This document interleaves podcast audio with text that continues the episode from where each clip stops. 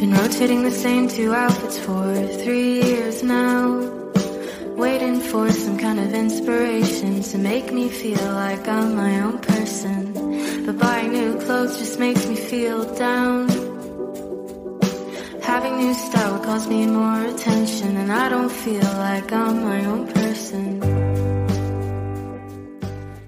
那个时候我突然想到，哦，茶叶跟电影他们有其实是有很共通的部分，哦、是吗？嗯嗯、 呃大部绝大部分电影啊，除除了一些小众电影，其实都是在教大家真善美，包容别人吧，就是你能理解理解天下的善，理解天下的恶。嗯，我觉得这样的人可以成为一个善良的人。伦敦单身男女啊，组那种局，就是他放五个类型的电影，然后有恐怖片，哦有剧情片，有爱情片。还好吧，你就是在节目里还催婚呀、过分了你。那当然，对吧？这个听。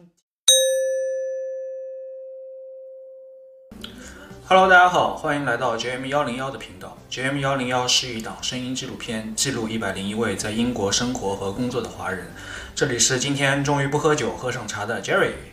大家好，我是 Marcus。让我们欢迎第七位嘉宾，来自茶园世家的电影人汤汤。欢迎汤汤。Hello，大家好，这里是刚刚搬完家的汤汤。汤汤，你那个，我们记得我们上次在你搬家之前，在你家喝过一次茶。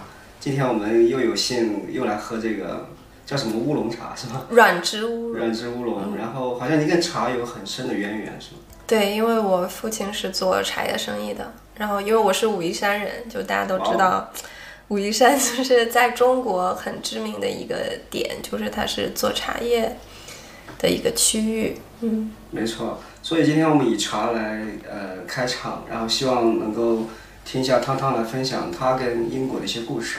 汤汤，你大概什么时候来英国的？我是一九年的六月份，六月二十三号，我记得。哇，记这么清楚。对对对对，因为，呃，今年的六月二十三，我回了一趟埃克塞特去参加我的毕业典礼，那个正好是我来英国的三年整，所以我对这个日期就是挺有印象的。所以你是来读书的吗？对我一九年过来读的 master，刚好是疫情之前。对，而且我特别嗯，就是我这个时间段特别尴尬的点在于，我是一九年到的英国，但是我那个时候没有生活在伦敦，我在埃克塞特，对，我的大学在埃克塞特，然后我们的那个嗯 program 是一个埃克塞特跟 London Film School 的 joint program，所以我有第一个学期在埃克塞特，第二个学期才来的伦敦。我是二零二零年的一月份来的伦敦，然后那个时候国内就已经开始有疫情了。对，然后伦呃英国是三月份开始 lock down，就相当于我在伦敦生活了两个月的时间之后，就一切都 lock down 了。对，所以其实我并没有那个时间，并没有特别深入的去体验伦敦的感觉。但这不是你第一次来英国和伦敦，对不对？这是我第一次来英国伦敦。哦，所以你的初感觉其实是伴随着疫情的。是的，嗯。就是我觉得我们这个项目特别好，它让你有时间去感受英国乡村的生活。尽管埃克塞特是一个很大的城市，但是呃，和我们中国就是概念里的大城市还是有点区别的。其实它就很像一个乡村的感觉，然后很静谧，嗯，然后人也很友善，然后大家嗯之间都很 close，就是。嗯，然后我们的学校也很大，就是一个校区，就很像中国呃传统的大学的那个感觉，有一个校区。嗯，但是在伦敦，所有的学校基本上大大家都有很多分散的校区，然后它不是像一个围栏一样把它围起来，嗯，就是开放式。对，很开放式。然后在伦敦的各个区域，你可能都会找到这个学校的某一个校区，就完全不一样。嗯。没错。那你觉得就是，嗯、现在让你回想起来，呃，是什么让你觉得你选择留在英国？毕业之后，其实我，呃，来英国之前就是为了留在英国，呃，做好的打算。嗯，然后这个就，啊、因为前上个礼拜我刚做了一个中国跟意大利的合拍片的首映礼，在伦敦。嗯，然后那部片对我来讲有嗯，它不是，它是一部低成本的爱情片，但是它是一部很罕见的中国跟意大利的官方合拍片。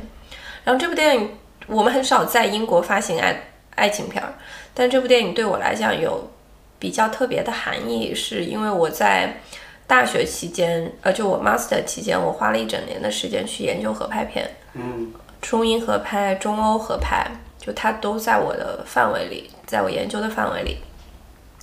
嗯，在来英国之前，我就是觉得我之后想要做合拍片，才驱使我到英国来求学。明白。嗯，对，所以是是我忽略了这个，忘了介绍，他当年是做电影行业的。哦，对，嗯对，那什么是什么时候开始让你觉得电影是一种可以让你为之付出很很长职业生涯的一个呃一门艺术呢？啊、比较早，其实，呃，因为我当时是经历过艺考，所以，嗯、对于所有的艺考生来讲，我们基本在初中或者高中就已经有一个比较清晰的目标，我们要去做，就是因为不像，嗯、大部分的学生是考完高考之后。学校可能会找你的家长开会，告诉你哪些专业比较适合你，哪些专业在未来的发展比较有前景。但是对于我们来讲，是在高中的阶段，我们就已经觉得我们想要去从事这方面的工作，然后我们才会选择艺考这条路。那这个选择跟英国有关系吗？当时没有关系，当时只是纯粹觉得说对电影，嗯，有热爱。其实，在我高中的时候，没有一个很清晰的目标，是我之后要在这个电影行业内，呃，承担什么样的角色。嗯，就是，嗯、你是想要做一个录音师，你是想要做一个摄影师，你想做一个导演，或者你想做一个美术，你想做一个制片人，这个嗯，具体的行业细分，在我高中的时候是没有一个这么清醒的认知在我的脑海里。但是那个时候只是觉得啊、我对这个行业很感兴趣，我希望更多的去接触它，去学习它。对。然后，嗯，所以当时选择走的这条路。然后我大学其实学的也不是，呃，我现在从从事的是电影发行，但是我大学的时候学习的也不是电影发行，我学的是导演。OK，嗯，那个时候还是抱着一种成为导演的小小梦想的存在。明白。那最后为什么没有成为导演？嗯，因为我大学毕业之后，我开始做纪录片儿，然后那个时候，嗯，我在 CCTV 九，我当时在央视做就是纪录片频道，我在拍纪录片儿，但是那个时候对我来讲，其实是人生当中比较挫败的一段时光。哎，为什么？就嗯，可能是因为因为我当时年纪比较小吧，我刚刚大学毕业，我一四年大学毕业，一四年大学毕业，我才二十一岁，嗯，所以那个时候人生阅历不足以支撑起我去完成一些纪录片的作品，但是又有那么一个机会去，你当时是不会放弃的。你不去尝试，你是不会知道你自己可能没有那个能力。然后再加上可能当时在体制内，你做的很多东西不一定是你真正想表达的。嗯，就有些东西你不能说，或者有些东西，呃，你的领导觉得不应该这么说说。嗯，但是纪录片，我觉得在我的概念里，观众会觉得它是一个说真话的东西。嗯，嗯，但是我自己知道，我拍到的东西跟我最后剪辑出来的东西有那么一点不匹配。哦，真的。对，所以我会觉得好像我撒谎。嗯，嗯你说这个其实我也有感受，有一点类似的东西。比如说像我们在做这个节目，在一开始我跟这儿有这个聊过，说我们要去记录真实的个人的一些经历跟想法，而这儿就提了一点，说其实我们不知道是不是真实的，这是一点。另外一个，我也发现我在剪片子的时候，发现其实是你其实不是在，其实你是有一个有一个结构的，你是你是在创作一个东西。其实不是说我是别人说什么，这个结构是你创作出来的，它是代表了是作者的原这个就是这个被采访人的原意嘛，其实也不一定。嗯，你筛选了他。对，对我筛选了他。就像我最近在写稿子一样，只是你说在赛场上，或者说在其他什么地方，所有的信息都是真实的。嗯，但是所有真实的信息经过你个人的筛选之后，它就会成为一样片面的东西。没错，所以，就像我我们说我们做这个声音纪录片一样，我不在乎你这个东西是不是真实的，反正你说我就信。至于是不是真的，留给观众去评价，而不是我们来评价。嗯没错。所以刚刚说那个，我真的是特别有点触动，就是说我们可能看到的所有东西，其实都是带有主观视角的。我们认为的客观是说，要么是说我认为在在我的角度是对的，或者在我认为的大多数人角度是对的，所以我们认为它是客观的，很有意思的一个话题。嗯嗯就当你感受到了这种挫败了之后，你是一下子就选择说，OK，那我可能要沉淀一下来英国，或者说是去其他的国家学习一下，还是说继续尝试着去融入这个环境呢？嗯，就是当时我觉得是我内心比较呃纠结的一个状态，可能因为当时年纪小吧，对，然后你也 你有点想不太明白这件事情，就是你很害怕，然后嗯，所以后来就觉得可能这个片种不是真正适合我的一个片种，所以开始就不做纪录片儿，就开始做电影呃做电影和电视剧，嗯，那个时候开始转转向，嗯，为什么选择电影和电视剧？就是大家能可能还是我还是从观众的角度去考虑这件事情，我会觉得大家默认电影和电视剧是编剧创造出来的，就大家知道它是虚构的，对，所以对我来讲我是没有心理负担的，我可以就是随意的去制造它。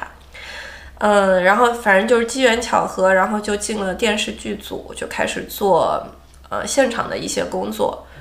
嗯，然后电视剧的拍摄周期很长，大概有三个月到五个月的时间，你每天都要在现场，然后你跟工作人员们相处，我会觉得在片场的时候我活过来了，就是我很喜欢那种感感觉，然后跟大家一起创造，所以嗯就想把这个状态一直保留着，所以就一直都在做电影或者电视剧这样的工作，嗯，就是没有想过，我当然小时候很想自己成为一个导演，然后有一部作品的最后你会打上我的名字，嗯，嗯，到后来发现并不需要这样，我哪怕只是能够参与到一部作品当中，也会让我很开心。对，其实只要有贡献，就感觉到有成就感。对，嗯，嗯，明白。所以脑子里面其实现在还没有一个很一很想要拍出来的一个故事，是吗？没有，没有，没有，嗯，但是我很想要做合拍片，就是我很想做中欧合拍或者是中英合拍的项目。嗯没错，为什么非要做合拍片呢？就是，嗯，是一个什么？就是它是两个团队的结合配合怎么样？对，合拍片在我的概念里是，嗯，一座桥梁，就是它把两种文化以最好的方式去结合起来。就是电影像电影相当于是一个文化类的行业，那我们作为其实我们是外国人，在英国，那对于英国本土人来本地对于英国本地人来讲，我们其实没有他们那么有优势的，嗯，不管你是在做 marketing 也好，你做呃任何文化相关的产业来讲，其实你是弱于他们的。那我一直在想我的优势是什么？我的优势可能是桥梁吧，对，就是需要作为一个桥梁，把两种文化呃有机的结合起来。嗯，我觉得可能是我的优势。嗯没错，这个很有意思。就是我觉得我们在英国可能都是把自己当做就是，或者说我们本来也就是少数群体，都是外国人。然后我们确实要找自己的优势，包括你像，我就我认识的很多朋友，他们的小孩儿可能在这儿出生的，他们到了一定年纪也面临一个同样的问题，文化认同。他们到底认为自己是 local 本地人，还是说，其实有点迷失，知道吗？他好像明显的跟外儿跟本地人长得不一样，但是他好像又没有中国文化的积累，是这个是有点迷失的。所以我觉得你刚刚说这个文化认同，或者说寻求这种文化桥梁，真的是很有意思的一件事情。嗯嗯呃，那个我们接下来聊那个另外一个文化话题，因为汤汤也有知乎账号。其实我第一次知道汤汤这个人，还不是因为我们两个见过，人家都是大 V 是吧？是是因为是因为我那个我有某我有某一天看到了他的知乎账号，然后汤汤的知乎上面有两个 title，一个 title 呢是电影人，另外一个 title 呢就是朝嗯茶园少当家。我们就来聊聊你那个茶园少当家的故事吧。为什么称自己是啊茶园少当家？嗯，这个就字面上的理解是真的，就是因为我父亲是做茶叶生意的，然后我自己也受到了一呃一定程度上的影响，然后我也觉得它是一个很酷的 title。就之前我们有讨论过，我很想用“茶二代”这个 title 冠名我自己，嗯，但是呢，我受到了别人的质疑。他告诉我，他觉得“二代”这个词含有一定的贬义性。比如说，我们说富二代、官二代败掉了。对大家会觉得天然对这个词有一定的敌意，所以我就是别人就建议我说，你最好不要用这样的词词眼。但是我觉得，嗯，为什么我不抗拒它呢？可能一方面是我觉得“茶叶”这个词它有一点儿像文化传承的感觉，嗯就是茶叶它的整个制作过程，从种植到采摘到制作，它其实是很嗯需要茶叶匠人去花心思嗯去呃制作它的。那如果大家都不做的话，那这个手艺就会流失。所以我觉得二代相当于是一种把文化传承下来的感觉。嗯没，错所以我对它没有太大的敌意，但是我也不知道你们怎么觉得。嗯，是有一点，因为说到二代，好像就感觉没有第三代了一样，就是感觉就没了，最后一代了。嗯，其实我倒是无所谓，就是我一直是说，我们名字也好，我们的 title 也好，归根结底是别人怎么看，就我、嗯你你怎么叫我，这是你自己的事情。我更喜欢那个少当家。呃真的吗少当家，哦少当家还不错。那个然后我们，因为我们正好聊到茶嘛，那个英国，在英国人自己的眼里啊，他们也是一个拥拥有悠久茶文化历史的一个国家。嗯那么，就纵呃，从我作为一个局外人的一个浅见，我觉得那个中国文化，中国的茶文化和英国的茶文化好像区别还是蛮大的。那我就想问一下汤汤，作为一个茶园的少当家，在英国生活了三年多的时间，在英国肯定也接触到很多的英式的这种茶文化。那你是怎么看待中国茶文化和英国茶文化之间的一个异同之处？嗯，然后首先就是我回答这个问题之前，我首先想要声明一点，就是我不是一个茶学的大师什么之类的，就是我只是仅仅通过我的父辈他们在从事这个行业有一些浅薄的见解，就是我的话它不能被当成一一种呃怎么说呢，就是呃当做一种评判的标准。对我的话就是它纯属个人之言，哎没事，黑红也是红。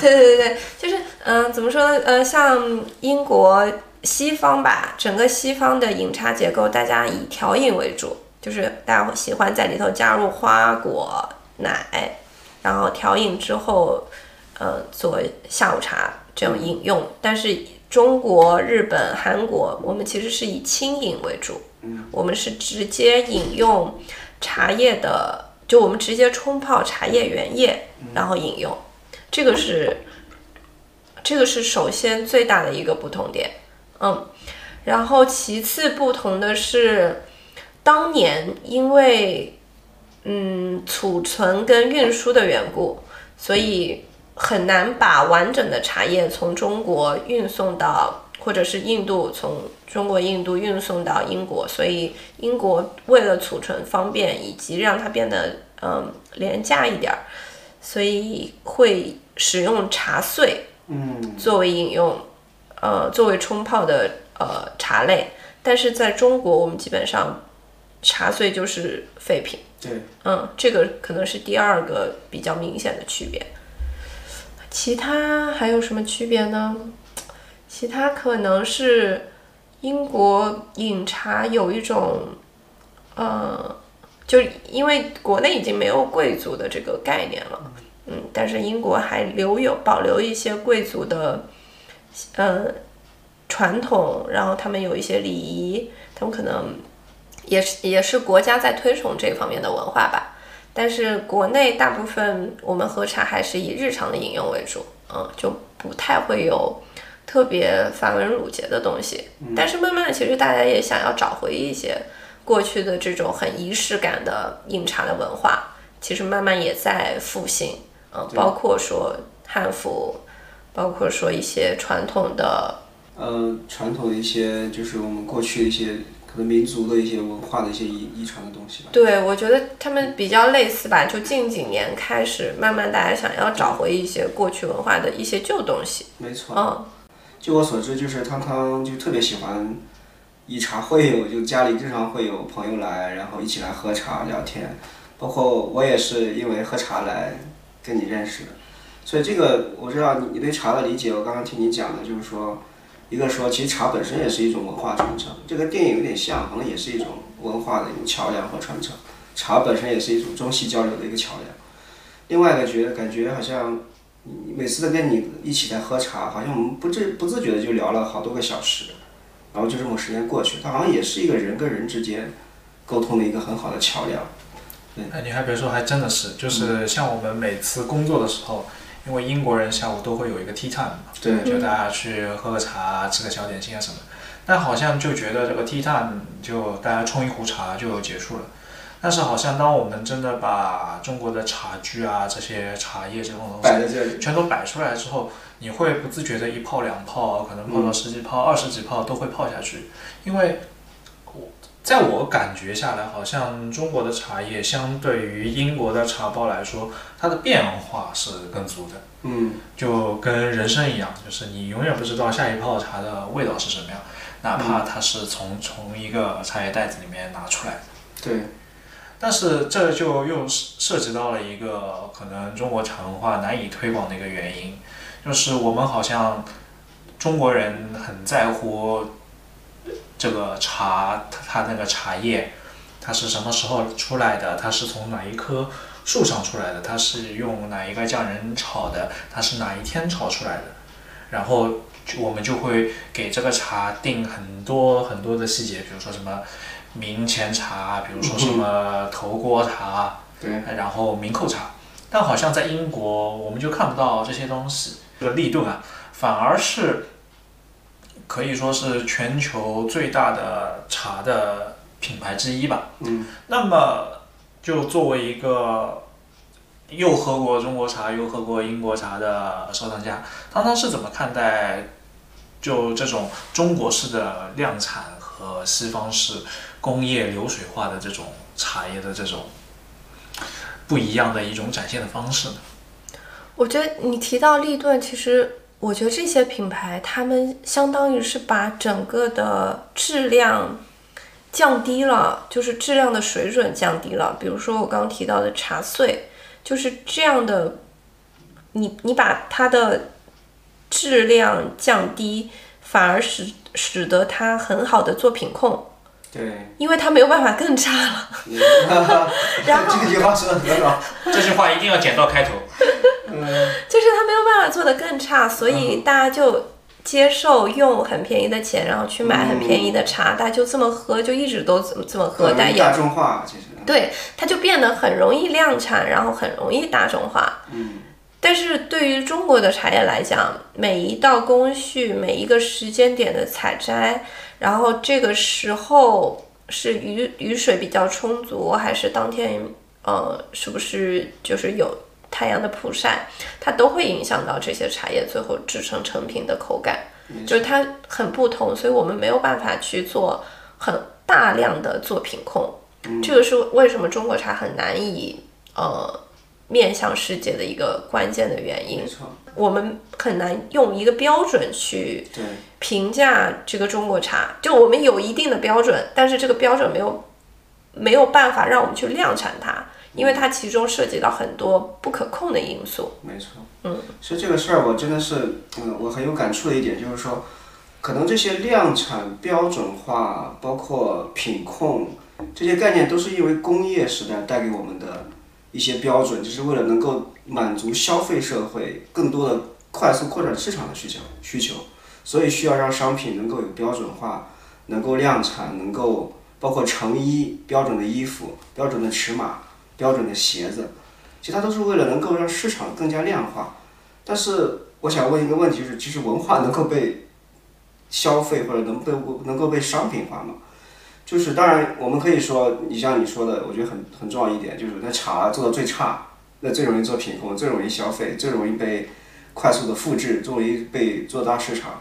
可是它本身茶本身已经不是茶了，它是另外一个东西了，它是一个我们可以叫它是一个茶渣子饮品，它已经完全不是我们原来那个所谓的茶叶，已经完全丢掉那个所有的关于茶文化的东西。所以这个我觉得是很不一样，因为我们今天其实一直在。不论谈电影，还是在谈喝茶，还是在谈交友，其实都是在谈文化传承和文化的交流、文化的桥梁，人与人之间的交流和桥梁。就这个东西，你很难用一个标准化的、可复制的东西去去做它。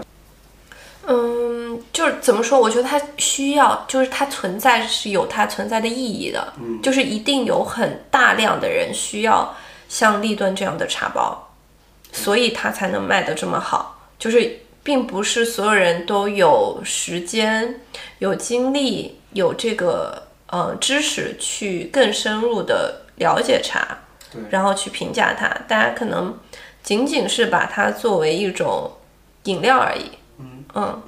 那你平时会喝这种茶包的茶吗？我其实很少，就是。哪怕就是，虽然我特别喜欢让朋友来家里喝茶，然后跟大家一起喝喝茶、聊聊天，然后吃点小点心，我觉得是一个特别享受的一个时刻。但是我自己一个人在家，我其实很很少喝茶的。嗯，我觉得它稍微有一点麻烦。讲真的，这个确实挺麻烦的。这也是为什么我们很难去把它普及开来的很重要的一个原因。只有便捷、便宜，这个是最容易扩散开来的。嗯。嗯，所以我其实很少在家就是自己单独的喝茶，不管是喝中国茶也好，喝茶包也好，我都挺少的。就是它一定有它存在意义，它一定是被需要的。但是像我们这样静下来去喝茶去品，它也是被需要的。对，只是它的受众并没有那么广而已。嗯，它很像电影，就是我之前，嗯。也想过，就是大众电影跟小众电影，他们都有自己存在的理由。只是大众电影它更更适口。就是，嗯，我之前，嗯，有一次是去武夷山做茶的时候，然后我到一个小师傅家去喝茶。那个时候我突然想到，哦，茶叶跟电影他们有其实是有很共通的部分，是吗？嗯。其实你刚才提到了一点，我我也有一点感触，因为在你聊到电影，在聊到茶的时候，就都提到，其实他们好像都有这种文化桥梁的这个作用，而且好像都是分了不同的阶段，对吧？好像你提到了一些，嗯，可能没有那么完整的说到这个到底有什么相似之处，好像你都在找一些，好像你在找一些答案，就是在茶，你为什么喜欢茶叶？你为什么喜欢制作电影？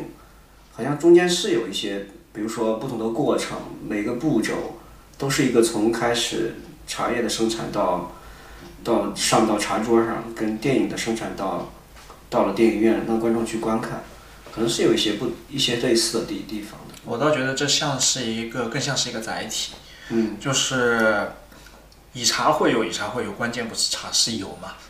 有道理。那个一群愿意静下来聊天的人。通过茶这样一个载体，然后大家坐在一起聊聊天、说说地，其实喝什么倒是没有那么的重要哈。没错，没错，对吧？关键是喝的人，而不是到底喝什么。你这样说，其实电影也是个载体，电影也是一个那可能表达人情绪、感情的一个载体。它是承载的是故事也罢，还是什么记录，还是各种东西也罢，但它其实本身是。对，大家互相抒发的一个群体。其实包括汤汤以前那个在做发行发行电影的时候，我我有知道他通过就帮那种专门撮合伦敦单身男女啊组那种局，就是他放五个类型的电影，然后有恐怖片、有剧情片、有爱情片，然后你你你去看好了，那个会选择同一类型片子的人，他有一个那那样一对，我觉得无论男女，他们大多数上来说，他们可能就起起码有了一个共同点，Yeah，他们可以通过这个共同点继续尝试着是不是能擦出火花没。错。他那你怎么看呢？你刚刚说一半，说电影跟我我，我找到了我一七年的时候五月份，嗯嗯，我写的一个小笔记吧，就是当时也是在学茶的一个阶段，然后想要更多的去了解茶叶这个行业，所以就有拜访一些老师，然后在跟他们的喝茶、跟他们聊天过程当中，我有自己的一些感悟，然后这其中有一个是跟电影相关的，我我还蛮想要跟大家分享一下。就是我我读一下，然后你们听听看，觉得是不是有有那么点意思啊？嗯，今天跟两位老师一起喝茶，其实还是喝不明白，但却有些许感悟。武夷山的茶像是好莱坞的电影，有优良的培育方式，规范化的制作工艺，最易被大众接受的口味，它们已然成为了行业标准。当美国西岸电影工业称霸全美甚至全世界的时候，东岸及其他国家的独立电影也并没有停下脚步。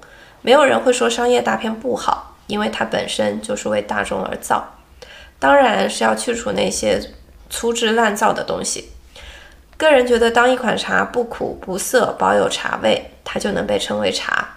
如果经久耐泡，叶片遇水而活，那就能被称为好茶。若是在此之上再带有盐味、葱味或者花香、果香、竹叶香，那就是极好的茶。尤其是喝正盐的乌龙，实在是一种很奇妙的味觉体验。十五泡之后，甚至还能从中喝到花果香，通感一般。不仅仅是刺激嗅觉浮在表面的香味，更是沉入水中，在口腔中萦绕的，从唇齿去体味到的香气。但是不能就此说以其他手法制作的乌龙茶不好，只是不同风味罢了。像小众电影将永葆生命力一样，非武夷山乌龙也永远会有喜欢它的老饕。对，这个是当时我喝到的一款茶，它是一个，嗯，武夷山大家都知道它是一个很有名的茶区，但是在武夷山之外，福建的其他区也有用不同的工艺制作茶叶的，嗯的小作坊。嗯，他可能就是一个茶师，他在做。当时喝到了一口一款茶，它和武夷山的制作工艺完全不同。啊，嗯，特别明显的区别，但是他们用的都是乌龙茶的呃树种，嗯，所以当时想到的是有一些茶它很适应大众的口味，有一些茶它只服务于很小众的人，嗯。嗯，这但是这些很小众的人就像是看那些独立电影的人一样，嗯，他们觉得嗯那些为大众而做的商业电影不适合他们。没错，嗯，他们互相之间有一些互相看不起，互相 diss，对，互相 diss，、嗯。但是这个就是很美妙的存在。没错，大家都会有自己的一些偏好，然后你去找到你最你最适合你自己的茶，我觉得那个是一件好事情。没错，嗯，不管它是大众的或者小众。没错，当汤汤在读他的那一段手札的时候，突然脑子里面，我我的味觉里面好像也有那种味道在不断的闪回，然后我的脑子里面就出现了他的那个所说的那个电影的那个画面，而且我突然就能理解了为什么他最终会选择来欧洲而不是去美国读电影，因为相对于美国电影而言，欧洲的电影更加艺术。嗯，更加小众小众，更加能够表达个人的旨趣，而并非只是为了追求商业化工业时代那个票房。嗯，对，我觉得我们应该把汤汤那一段笔记剪成一个单独剪出来，再做一个花絮，然后帮我们去吸吸粉去。对，其实刚刚汤汤在讲这个时候，我就想起来，这这个人做人也有点像。有些人我就喜欢活成大成大众喜欢的样子，我就喜欢，也我也可能就喜欢，我就做我我喜欢那个，就有几个朋友就够了。我不喜欢那么这么好像都是所有人那么 popular 的，所以它它都是你的选择，你很难讲哪个就是就你说的，好像也不一定不一定要活成好莱坞大片才是成功的，不一定活成这个小众片子就是失败的。它有不同的口味，你有你的选择，所以每个我觉得真的是听你在讲品茶、讲电影，感觉好像跟我们的生活方式、跟人的活法其实也很像。对，其实你看那个他最终选择的东西，都是他想成为的那个人。对，包括我有时候我在写稿子的时候也是，就是当我那个 follower 比较少的时候，我可以更加大胆、更加犀利的去表达我自己的态度。但是当你的那个受众面越来越广的时候，我有时候写东西我不敢写的太过于激烈，因为我很怕我的评论区就此吵起来。这是一个很诡异的东西，你知道吗？我觉得就是在你写那个，你因为你的蜥蜴、你的那个尖锐，所以大家喜欢你。但是越来越多人喜欢你之后，你反而不敢更犀利、更尖锐了。对，当我通过我的阴阳怪气来吸引我的关注者的时候，我已经不敢太过阴阳怪气，因为我同时也怕我的阴阳怪气会失去更多的关注者。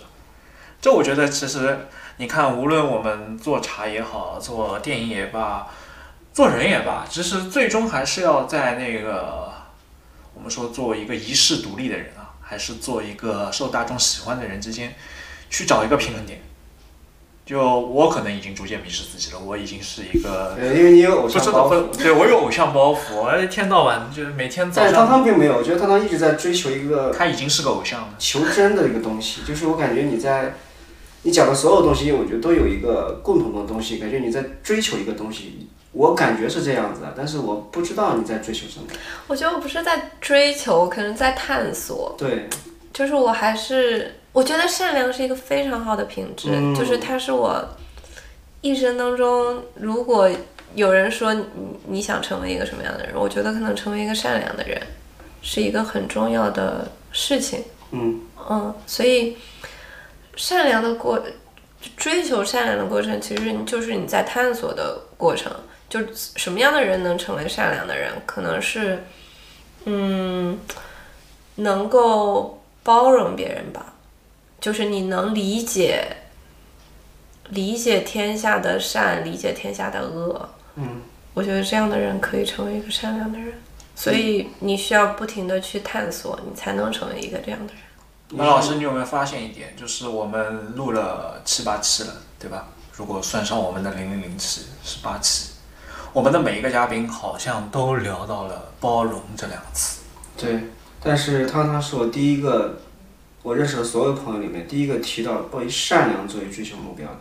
可能看了很多电影吧，我觉得，嗯、大部绝大部分电影啊，除除了一些小众电影，其实都是在教大家真善美。可能是我小时候看的电影很多，然后受到电影里的影响很深。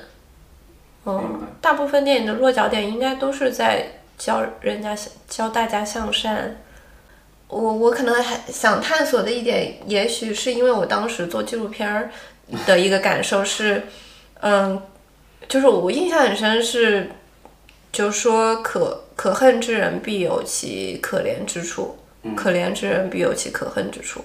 你觉得有些人很坏，他可能真的有一些他的难处，那你怎么去理解他的难处呢？如果你没有耐心去听他讲他的事情，嗯，你是你是没有办法知道的。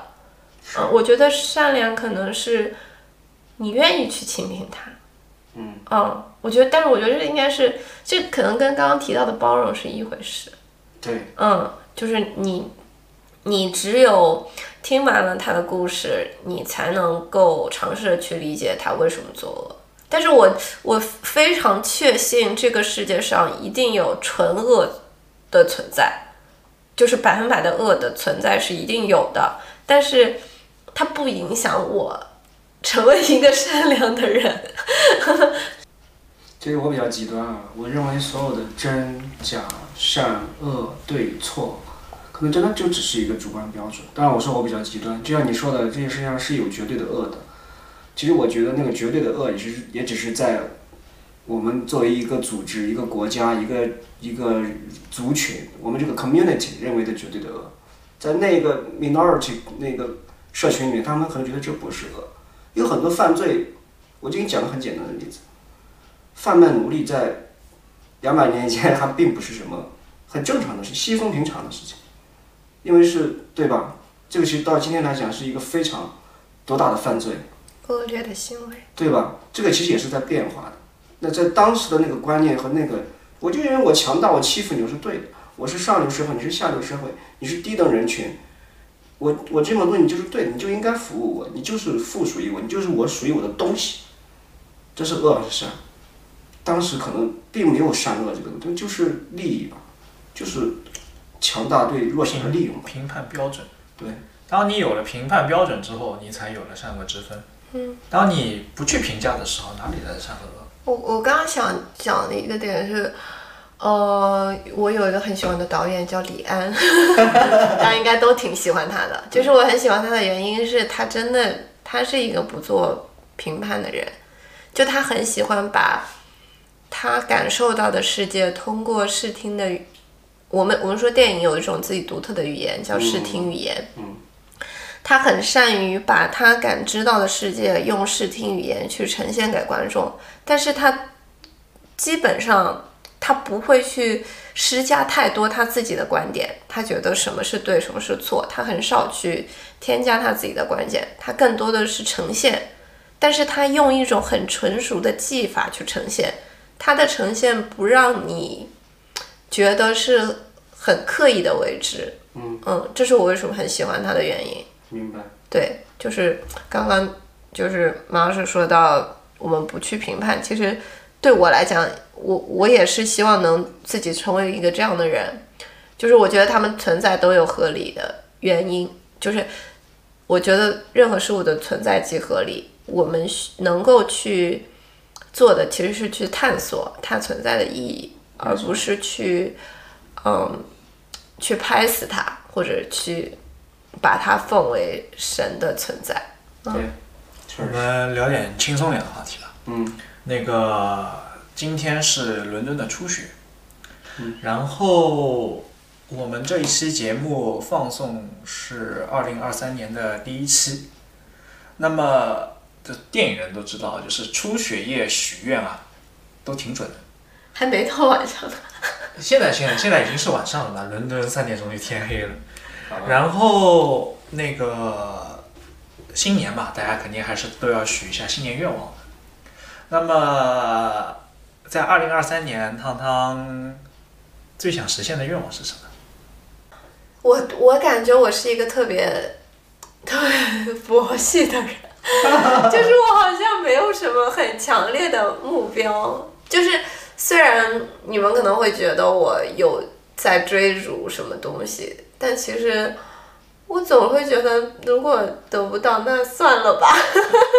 但是，但是我可能运气真的很好，就是我一直以一种很佛系的态度生活在这个世界上。但是我总是觉得，当我想要去做一件事情的时候，全世界都在帮帮助我。嗯，这是为什么我觉得善良是一个很好的品质，因为我总是得到别人的善良，对，就是让我觉得很温暖，然后总是遇到一些很温柔的人，然后我就觉得我自己应该成为一个很温柔的人，就是可能是我接受到的善意太多了，嗯，然后你要问我最大的梦想，认真想想，可能还真的没有，但是我很愿意在接下来的一年时间里把，嗯，茶叶的文化在英国推广的更多一点，嗯，嗯。没有没有说把自己的个人的感情状况再 secure 一点。还好吧，你就节目里还催婚呀？你过分了你。那当然，对吧？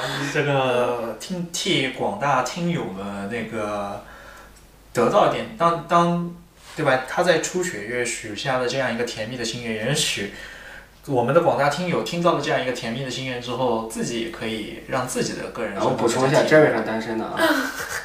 就是想就是想引出这个话题，我发现了。我已经我已经躺平了，我是真躺平。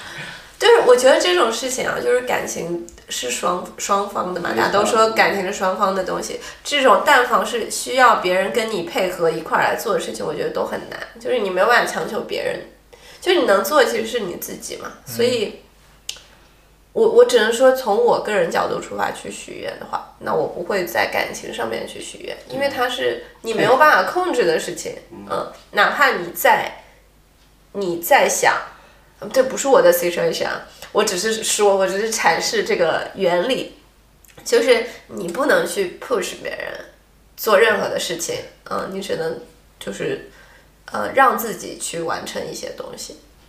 我们其实还是想给大家营造一个所谓的 happy ending，对，因为这毕竟是新年的第一期。这就是一种执念。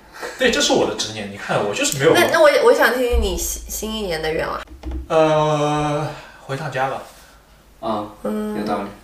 但可能因为我不是那种很思乡的人，就是我没有把回家这件回回国这件事情当成一个我一定要完成的。就如果我有机会回，那我就回；如果我没有机会回，它不是一个会让我失落的事情。我我个人无所谓，因为我是觉得此心安处是吾乡。我既然已经在伦敦了，那我就好好待在伦敦吧。但我还是必须要考虑到父母啊、家人啊一些方面的心愿，他们希望我回去。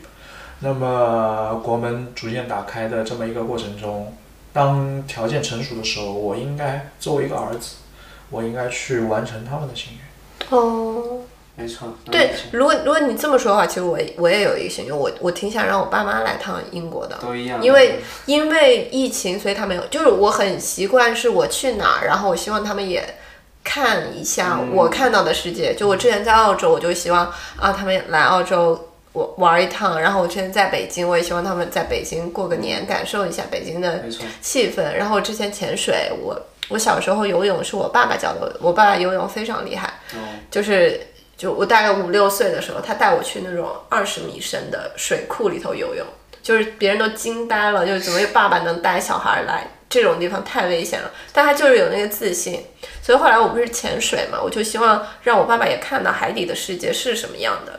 然后我就带他们去泰国潜，就我很希望，嗯，我作为一个探索者，然后去帮助他们看到更多的一个世界。没错。如果如果你这么说的话，我比起回国，我更希望把他们带来英国，让他们去感受一下这个地方。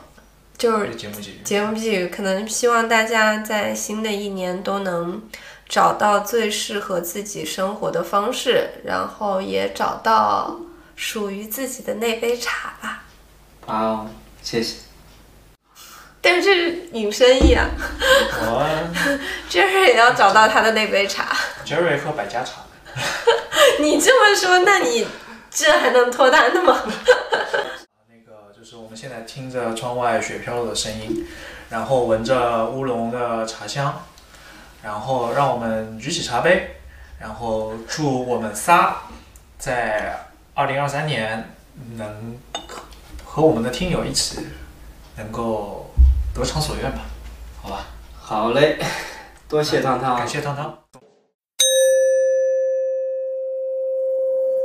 如果各位听友也想分享自己的英伦故事的话，就给我们留言吧，我们背了好久，就等你们动人的故事了。JM 幺零幺在一百零一个故事里照见自己，回观世界。